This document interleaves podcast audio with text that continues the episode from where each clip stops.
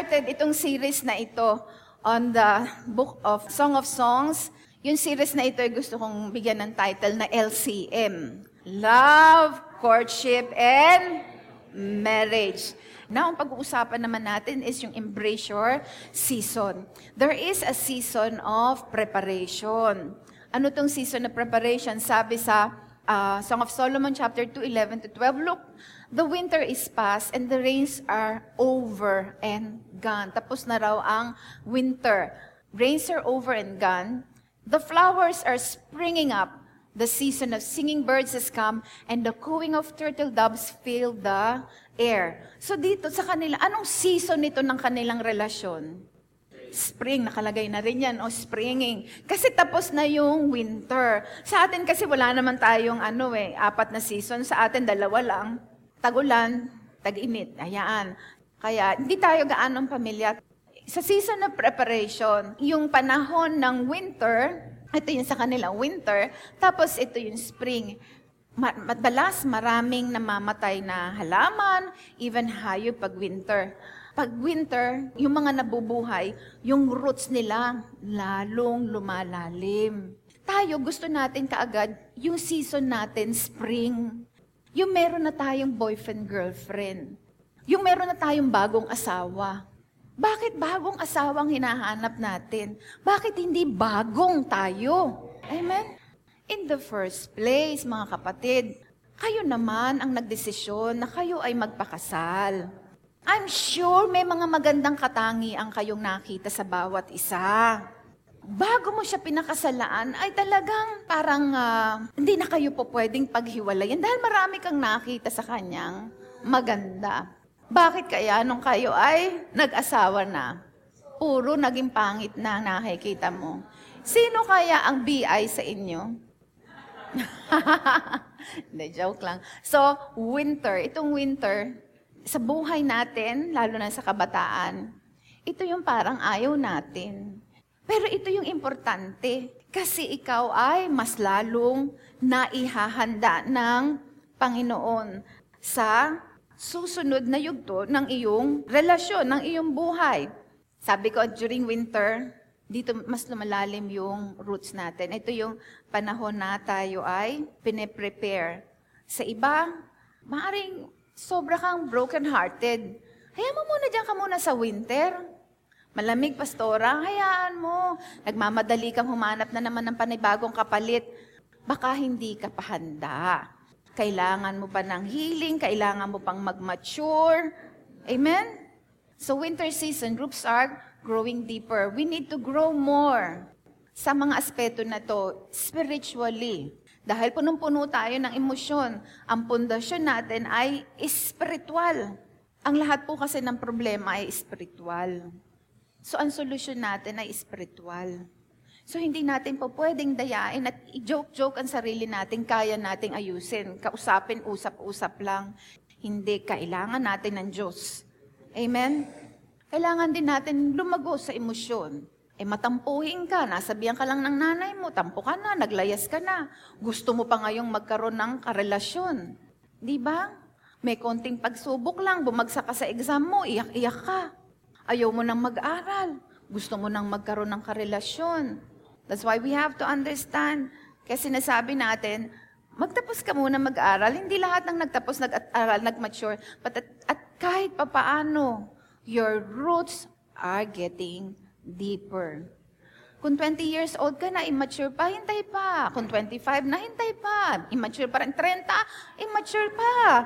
35, manalangin ka na. Baka matured ka na, pero ang gift mo pala, gift of singleness. Yun talagang ikaw lang. Kung kailangan mo ng grace na maging single, mas kailangan mong grace na ikaw ay may asawa. Baka marami ang pagkatawag is to become a single. Kaso, nagmadali, hindi niya nakita during preparasyon na parang I'm okay even if I don't have a husband. Eh nagmadali, gusto ka agad ng spring. Ganun pala, hindi pala siya grace for marriage. Di ba? Sabihin niyo siguro, pastora, talagang nasa ibang season ka. Napaka luma na.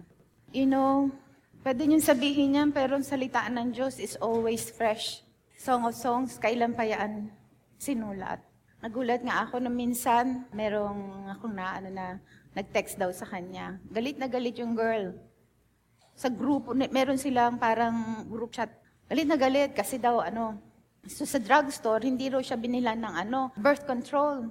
Oh, sabi ko, bakit hindi siya, ano eh, meron naman siyang asawa, kailangan pa ba ng prescription? Sabi sa akin, ako, just read between the lines. Alam ko, baka nga ganun, pero ayoko pa rin isipin na single siya. So, ibig sabihin, nagalit siya, nilagay niya dun sa kanilang group chat, babae, openly, sinasabi niya that I am active sexually. Galit siya, ba't hindi ako binigyan ng birth control pills? Sobrang nalungkot ako doon. Nagsagutan din yung mga active din sexually. Alam ko, medyo permissive na ang society. Pero alam ko, tinatago naman yan sa internet. Pero para ngayon pala, you are proud to say that you are active sexually. Parang doon ako talagang medyo na-culture shock ako. And the more I want the parents, the more I want us to be together, hindi po. Sisirain natin ang ating buhay. Amen? Huwag niyong isipin na kayo na lang ang virgin. Marami pa rin. Nalala ko si Tony Gonzaga. First kiss ba nila yon nung kinasala sila? and they remained virgin. Malaking bagay po ang magulang. Tayo mga magulang, ilaban natin ang ating mga anak sa panalangin. Gabayan natin sila. Hindi garantiya na sila isusunod sa atin. Pero at least, alam mo, nilaban mo sila. Kesa yung hayaan na lang natin, normal lang naman yan. There are things na dapat non-negotiable before you enter into a relationship. And one of each, pareho kayo ng pananampalataya. Pero hindi ibig sabihin, pareho kayo ng pananampalataya, kayo na. Kilalanin niyo pa. At ito yung maganda sa winter. Huwag magmadali. Be friends. Establish a relationship in spiritual friendship. Madali kasing madaya ang emosyon natin. Amen? But you see, marami ka mang past. When you become born again, you are a new creation you start anew. Ay, pastora, born again na ako, marami pa rin akong kalokohan. You have to understand, sa Panginoon, lagi niyang tingin sa'yo, ikaw ay bago. Kaya hindi po pwedeng magmukmuk na lang tayo, sirain ko na lang ang buhay mo. Nagkasala ka man. Sa Panginoon, lumapit ka. You have a new beginning. Amen? Meron ka mang nagawang kasalanan and you are no longer a virgin, na kay Kristo ka na. Tingin niya sa iyo you are still a virgin. Merong isang pastor, sabi niya ganoon. Bata pa kasi sa Amerika ba, yung pag ikaw ay kanila, seventh grade ka na, okay na, pati parents, kasama mo na, suportado ka na, dapat nakikipag-date ka na. So yung mami niya, uh, dinrive siya papunta dun sa date nila nung kanyang uh, ewan ko kung girlfriend na yun, manunood pala sila ng sine. Eh, sa panahon nila, pag ganun, kailangan, meron ka ng shoulder thing. Paglabas, kahit kailangan na ilagay mo na ang iyong kamay sa kanyang balikat. Ilan taon ng grade 7? 13. O, 13. Ay, kabang-kaba siya kung paano niya gagawin. Meron siyang iba-ibang mga style. Asa hindi natutuloy yung kamay niya. At saka sa ganong edad, mapapansin nyo, mas matangkad lagi ang babae. So nahihirapan siya kasi matangkad ba yung babae? Hindi umaabot yung kamay niya. Tapos nung sa last attempt niya, sabi niya, Talaga, ito hindi na po pwede. Talagang, ah, kailangan bago matapos ang sine, nagawa ko to. So, one, two, three. Pag ganyan niya, yung babae naman pag ganun, ala, tinamaan niya sa ilong. Ah, talagang dumugo. All things work together talaga for good. Lumabas siya, kumuha siya ng tissue, nailagay niya ngayon yung kamay niya para punasan yung ilong. Oh. eh, yung babae naman, talagang matindi yung, ano na, di nakaganyan lang. Tapos habang nakaupo na siya, nakaganyan. Eh, ang awkward.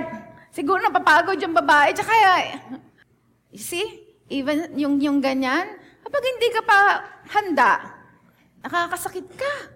Hindi pa yun daw ang worst. Pagkatapos nun ay, eh di sabi na ako ng babae, ano na lang, siguro ang hirap kasi, holding hands na lang, sabi niya. O di nag-holding hands sila, sabi niya, okay. Eh kaso nga, awkward stage, nag-lock in sila. Kaso yung lock in niya, in, in, na, in between finger, nagawa niya yung dalawa. Hanggang matapos daw, ganyan daw yung itsura nila. Um, what am I saying? Kahit sa simpleng mga bagay, pwede naman eh, kaysa nagtikis naman silang ganon, pwede naman niya ikinarek. At dahil ganito yung buhay nitong pastor na ito, sabi niya, I, I was a mess up man, sabi niya ganoon, until yung adult stage niya, until na makilala niya ang Panginoon. Nung nakilala niya ang Panginoon, nag-decide na siya. Say, decide. It was a choice. Nung nalaman niya ang mga katotohanan na may magandang plano ang Panginoon sa kanya, he made the choice. Sabi niya, hindi ako na makikipag-date. For two years, hindi siya nakipag-date. Sa Amerika, parang imposible yata yun. Hindi ako makikipag-date for two years. At ganung edad niya, he was sexually active. But when he came to know the Lord, he realized God is more beautiful. God is worth following. Sabi niya, every Saturday, yun daw yung date night niya with God. Imbis na babae din i-date niya, silang dalawa ng Lord. And God has prepared him to have a good and a great family.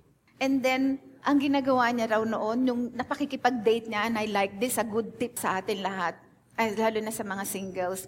Ang ginagawa niya, yung date niya with the Lord, nagbabasa siya ng mga libro on godly marriage, yung mga natututunan niya, gumagawa siya ng love letter sa mapapangasawa niya. So, dear, ayun, hindi ko alam kung ano. Alam ko ano yung natutunan niya, kung pag sila'y nagkita na, tas ano yung matutunan niya pag din sila'y may mga anak na, And nakakolekta siya ng isang shoebox ng letters. Nung nasumpungan na niya yung babae para sa kanya, ibinigay niya yung isang shoebox na yun. Oh, sabi ko, ganda. Di ba? Inyo kasi yung faith mo eh. Ako naman, ang ginagawa ko noon, lagi ako nagbabasa talaga, man mga libro on love, courtship, and marriage. I, I love to read anything. I remember ang ginagawa ko noon. When I go out, I always pray.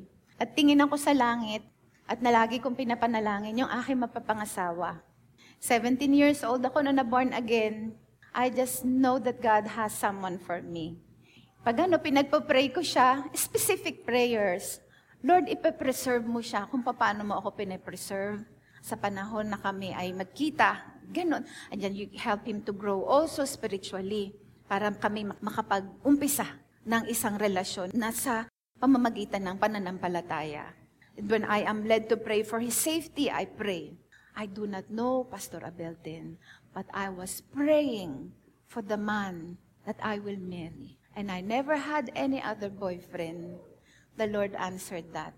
Those prayers, yung pala yung prayers ko, you know that I became born again ahead of pastor. Those prayers, I'm sure, were very powerful prayers, and, and I had the pleasure even of sharing the Word of God to pastor sa first Bible study ko.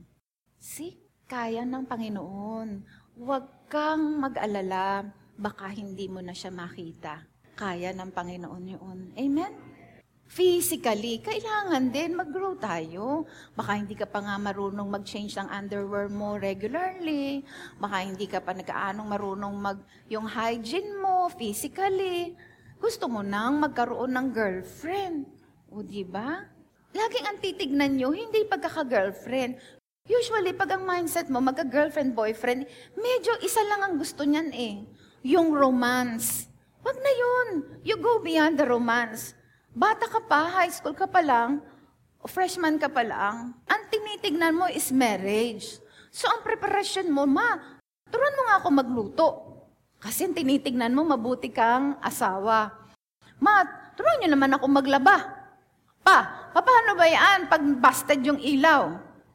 Do you understand? Ang preparasyon is hindi yung pag-girlfriend-boyfriend. And I'm believing with what God is doing, may mababago sa konsepto natin ng courtship. Amen?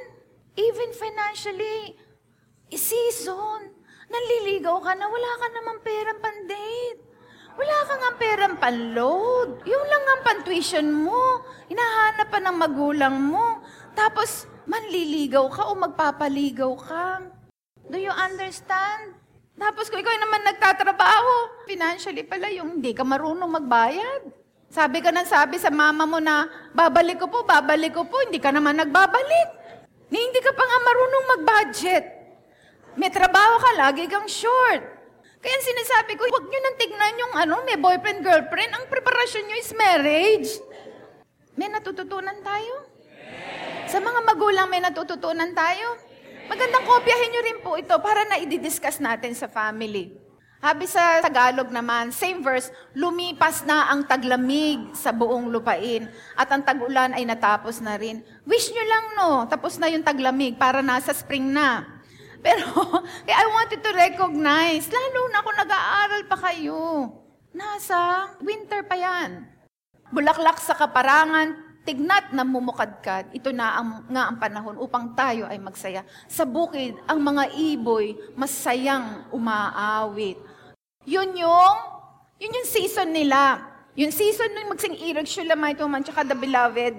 Tapos na sila sa winter. So there is a season, yung winter season of preparation. And then meron din season, hindi naman ibig sabihin preparation tapos infatuation kagad. Usually nga, infatuation muna eh. Hindi ito yung ano ha, yung sequential. Pero mas maganda sana may preparation. Before you get into this season, ano yung season of infatuation? It, it's more of yung physical attraction. Infatuation consists of people thinking they are in love, but when indeed it is just a deep lust or like for another person. Akala mo in love ka na. Di ka na kasi makatulog. Talagang ikaw na yung, ah, ito pala yung sinasabi nila na talagang hahamakin ang lahat. Hindi po ganun ang totoong pagmamahal.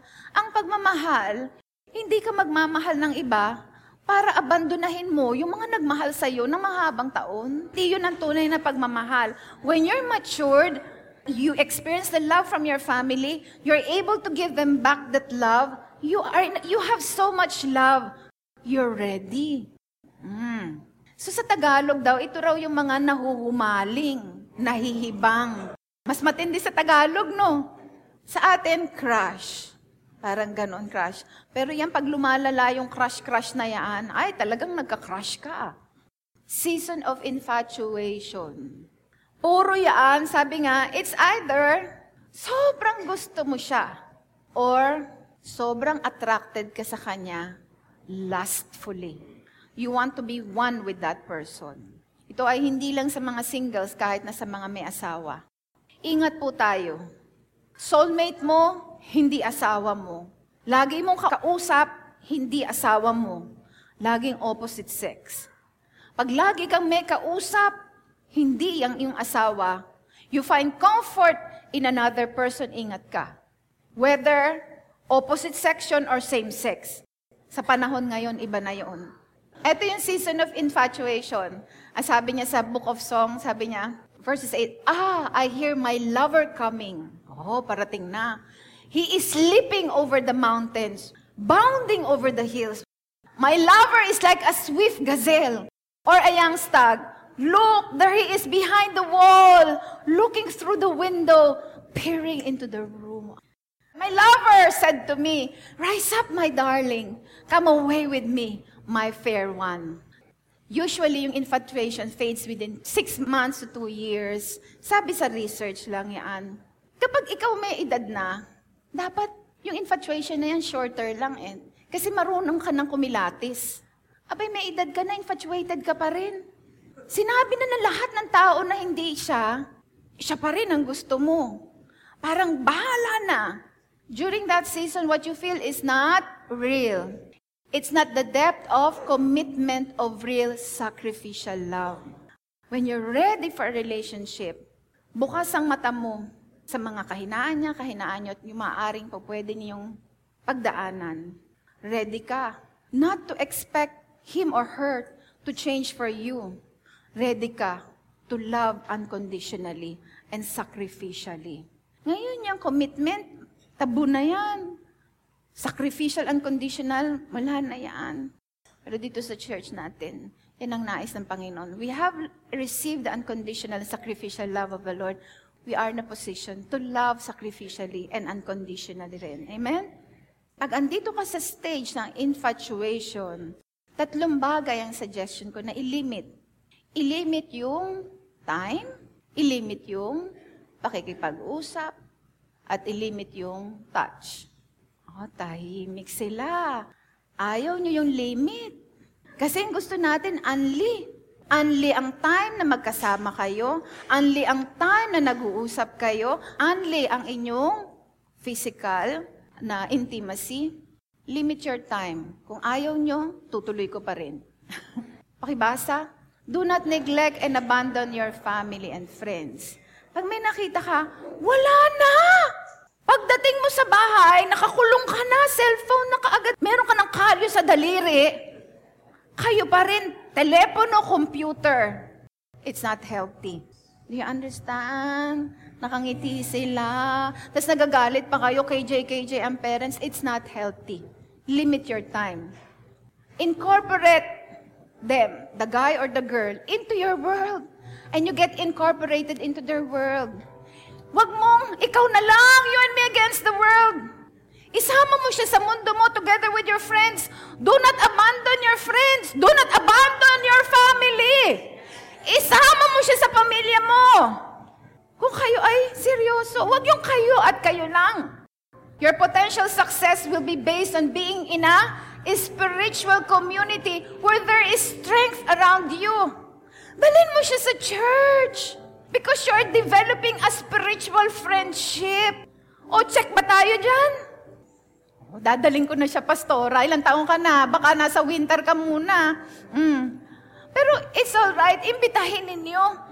Even if you are in yung winter pa lang, you invite your friends. Invite him or her. Next, limit your talk. Kailan pa lang kayo nagkikita? I love you, I love you na kayo. Hindi mo pa nga kilala. Do you understand? Limit your talk in this way. Tapos, yung iba, pinag-uusapan na ang pag-aasawa. There is a limitation. Iba yung time, iba naman talk na sinasabi ko sa inyo. Alam nyo yung dapat pag-usapan lang ng magkaibigan. Get to know each other. Pero, wag ka agad yung I love you. Dalawang buwan na tayo eh. Magpakasal na kaya tayo kasi hindi ko na matiis na hindi kita makakasama. That is not sacrificial love. Baka ang hindi mo matiis is yung lust. You understand? Next, limit your talk. Don't put too much pressure on a relationship that does not have a foundation strong enough to sustain that type of pressure. Hindi pa nga kayo buo eh. Pinag-uusapan nyo na yung marriage, kaya nyo na ba? Yung relationship nyo, yung friendship nyo, matindi na ba ang foundation? Na kaya mo nang magbitiw ng I love you? Kaya mo nang magbigay ng commitment? Kung hindi pa, wag muna. Amen? Give time to build spiritual friendship. Sabihin natin, spiritual friendship. Yan ang ide-develop natin. Dito na tayo sa touch. Limit your touch.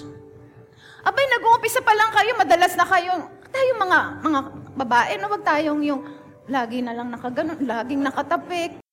Kayo din naman lalaki. Wag naman yung lagi na lang. Kung sa inyo mga lalaki, okay lang yun. Sa babae, limit. Wag yung kaagad-agad eh. Gumpisa pa lang kayo, holding hands ka agad, nakalock in na. You do not want lustful emotions to take over. Kasi yan na nga. Gusto mo siya, madalas kayong magkasama, lalo na yung ano, yung cellphone sharing, sharing. O nakita mo ba to? O yung pictures, di ba? O dikit na dikit na kayo. Malapit na kayo magtukaan yan. Iwasan niyo yun. ¿Me entendieron?